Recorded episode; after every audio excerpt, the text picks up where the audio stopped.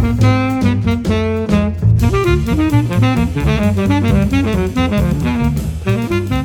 Welcome to a new edition of the Neon Jazz Interview Series with Chicago based baritone jazz saxophonist Jimmy Farace. The Chicago based trio Profondo will release their debut recording on March 31st, 2023. It's called Mosaic, featuring Jimmy on baritone, Stephen Parisi Jr. on bass, Paul Barillas on the drums.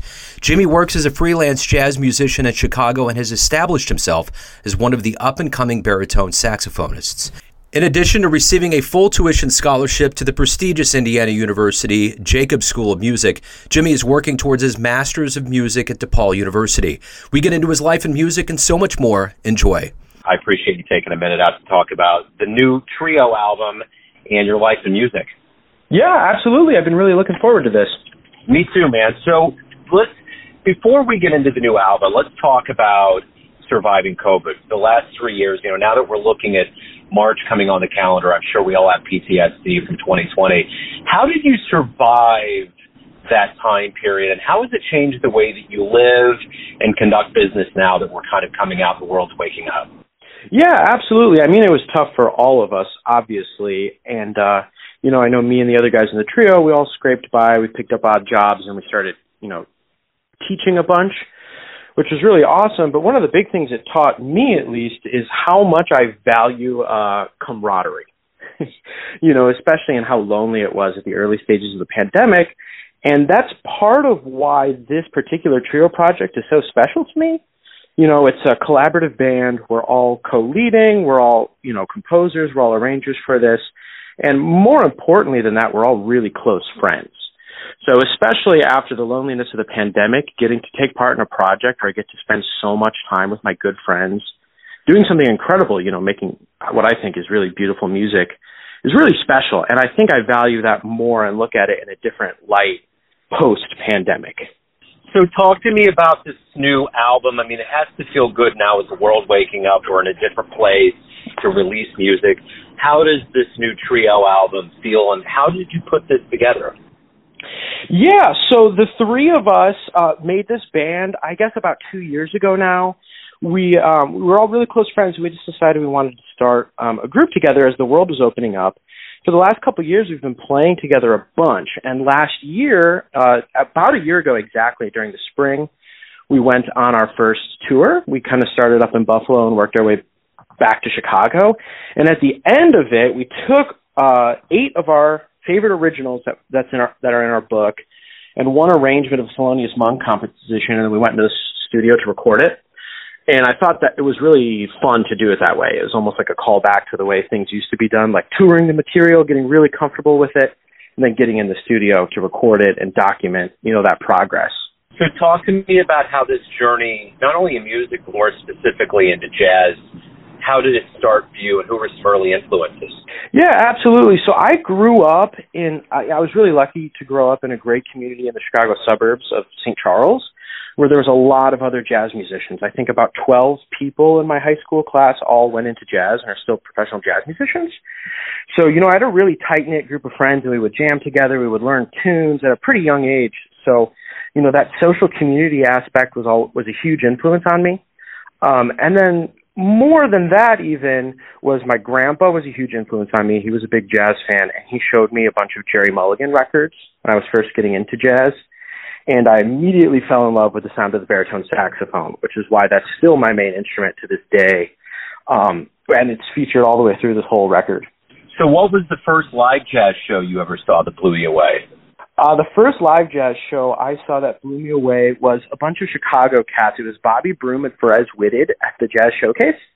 I went with my parents when I was in high school because you know I was in the jazz band and they were nice enough to take me into the city to you know get some cultural experiences. And I remember seeing them play and just being blown away. And I talked to them afterwards, and uh, Pharez Whitted was incredibly nice to me and incredibly encouraging and uh, you know, getting to see them play, and some other Chicago legends like Mark Colby, who I eventually got the chance to study with. You know, seeing their life um, as artists was inspiring to me, and I realized from a young age that's exactly how I wanted to live. So, you know, with this album, you know, coming out on the 31st, what are you hoping listeners get from this experience? Yeah, so I'm hoping to get a couple of different things. I mean, this is an interesting album because of the instrumentation, I think at least, because it's chordless trio with baritone saxophone, which is something that you don't hear every day. And I think that the music that we wrote and recorded kind of challenges some people's preconceived notions about a couple of our instruments. You know, the baritone saxophone is often thought of as just uh, the instrument in the high school big band they stick the worst saxophone player on, or you, they think about it as like aggressive, like honky chainsaw Barry.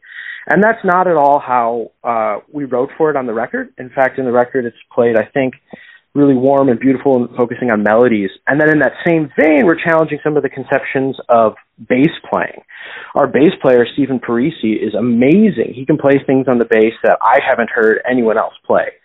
Um, and, you know, because of that, because we both approach our instruments differently than, you know, the norm, I think it leaves a lot of cool possibilities for counterpoint and voice leading and uh, playing together in a way that I hope when people listen to it, they will uh, open up their mindset towards, you know, the normative discourses of what instruments should play like. Every city has their music culture. You know, Kansas City mm-hmm. has its feel, L.A., New York, all these places. What is it that you like the best about the Chicago jazz scene? So the thing I like best is that it's a huge original music scene. I have friends that have moved all over the country and they're all having great careers, but I don't know a lot of them that have the support system that's in place in Chicago for young musicians to have uh, gigs to play and showcase their original music. All of my friends here are writing original music. All of our idols are playing in original music bands. And I think that's an important part of the tradition. Like you look back and all of these jazz heroes were composing their own originals, which are now jazz standards, most of them. But that's the thing that I think is really special about Chicago. And it's not just the musicians, but the whole scene. There's audiences here for new music. There's venues. There's bookers that, that are excited about hearing what, especially young musicians like us have to, have to say. All of all the aspects that go into being in a, in a group and being a musician. I mean, you got recording, you got touring, you got the business end, you got all these things that go into it. What do you like the best about this process? My favorite is actually the rehearsal process, which is funny because that's the thing that happens that's behind closed doors. But that really is, and what's really great about being in a collaborative trio like this is we can bring in material and we can all workshop it together. You know, all of the two or the eight originals that are on our record are all attributed to single composers. But you know, if we really went through, we could pick out little things like, oh, this bass line was by Steve. This groove Paul came up with. This form idea, you know, I came up with.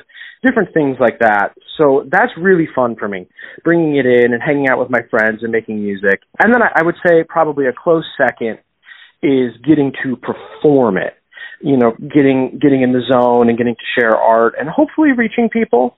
Um, those those are the things that I love the most about it. So if you could, we get off the phone, and time machine pulls up in front of your house, and you can go anywhere in time and see a musician or a band. Where are you going? Who are you going to see? Oh, that's a really good question. Well, two things pop in my mind. One, I would love to go see the uh, Duke Ellington concert live in Newport, where Paul Gonsalves took the famous solo on uh, uh, Crescendo and Diminuendo in Blue. I think that band is incredibly inspiring to me, especially at, from a compositional standpoint. Duke Ellington's forward-thinking mindset and, and writing style, and then just how hard that band uh, swung and played together. And then the other thing I would love to see because it's incredibly inspiring to me, and also I think to this record would to be able to go back and hear the Gerry Mulligan pianoless quartet going with uh, Chet Baker and Bill Crow and Chico Hamilton. Let me ask you this. Everyone out there has a perception of you, your family, your friends, your fans, but ultimately you live your life. What's your perception of you? Who do you think you are? Hmm, that's a good question. Well, I mean, first and foremost, I'm an artist, and I, as cheesy as that sounds, that's just kind of been a driving principle for me. That's why I think it's so important to be true to your voice, which is why I play the baritone saxophone. That's the sound that I hear in my head. Why I think it's so important for us to create these artistic projects and put them out into the world. And uh, yeah, so I'm, I'm going to go with that. I'm an artist. Right on. So let's get into the good business here. If anyone wants to pick up Mosaic or learn more about live shows, anything revolving around the band or you, where's the best place to go? Yeah, absolutely. So the very best place to go would be our Facebook page. Uh, and the band name is Trio Profondo which uh, I realized probably should have talked about that earlier too. And I was talking about the group. Uh, profondo means deep in Italian, so it's playing off that theme of depth that's you know apparent in the instrumentation and the counterpoint and just the general range that the group plays in with you know baritone and bass voices.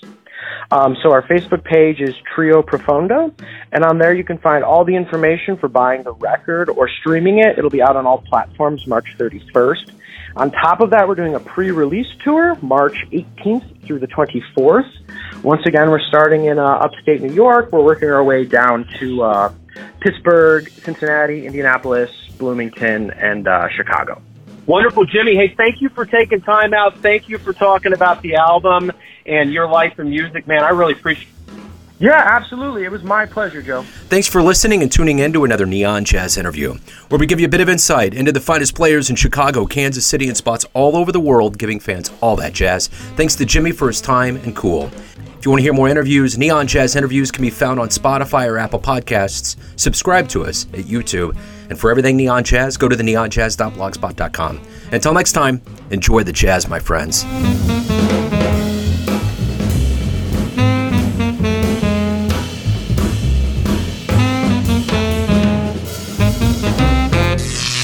Neon Jazz.